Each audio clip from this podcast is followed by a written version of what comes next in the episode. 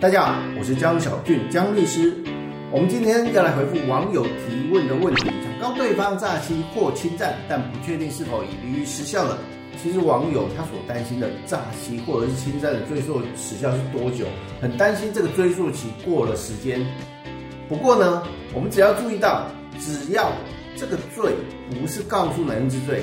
都不太需要去担心，因为非告诉人之罪，它的追诉时效至少是五年开始起跳。在判断有离追诉时效之前呢，应该优先去判断这个罪到底是不是属于告诉人之罪。判断是不是属于告诉人之罪，通常会规定在那一个刑事章节的最后面的条。对，是属于告诉男人之罪，它就会依照刑事诉讼法第两百三十七条第一项的规定，它规定说从告诉权人。他知道这个犯罪行为犯人是是谁，这告诉期间就开始起算，只有六个月的时间。如果超过了告诉期间才去提告的话，检察官会直接写一个不起诉处分。啊，如果检察官不小心起诉了，法官会要做什么？法官会做不受理判决。换句话说，如果你是告诉人之罪的被害人，你就必须要在六个月内去提告。举例来说，我们最常遇到的就是车祸案件。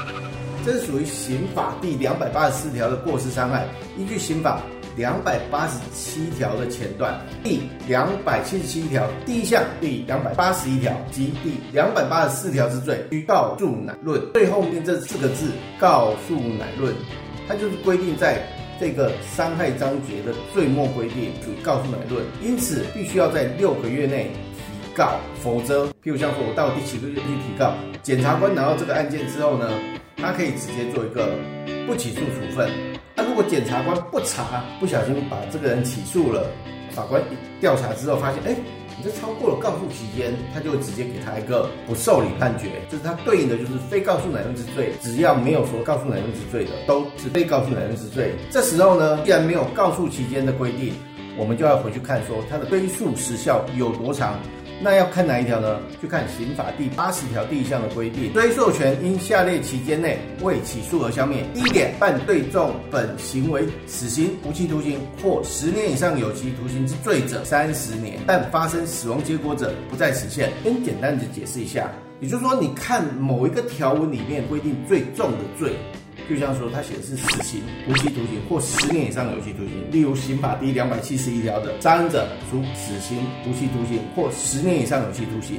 那他的追诉期间就是三十年。不过他但发生死亡结果者不在此限。万一把这个人杀了，这个人也确实死了，他就没有追诉时间的限制。这个立法者他以前不是这样约定，应该是为了惩治严重的。犯罪，所以发生死亡结果他是没有限制的。第二点，他所规定的。是犯罪重本行为三年以上、十年未满有期徒刑之罪者二十年。第三点，犯罪重本行为一年以上、三年未满有期徒刑之罪者。十年。第四点，犯最重本行为一年未满有期徒刑、拘役或罚金之罪者，五年。那我们现在来看看网友所问的问题。他问侵占或者诈欺嘛？看一下刑法第三百三十五条第一项普通侵占罪的一个规定：意图为自己或第三人不法之所有而侵占自己持有他人之物者。处五年以下有期徒刑、拘役或科或并科一千元以下罚金。从这一条里面就可以看得出来，处五年以下有期徒刑这一条里面最重的一个刑度。再看刑法第三百三十九条第一项普通诈欺罪的规定：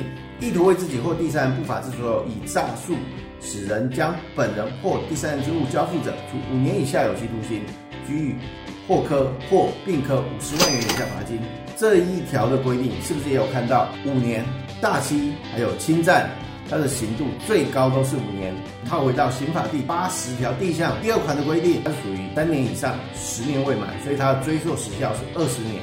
这样清楚了吗？以上文章为俊堂法律事务所江小俊律师版权所有，欢迎转分享，但请标明出处哦。联络电话是零三四六一零七，带 ID 是零九七八六二八二三一。谢谢，我们下次见。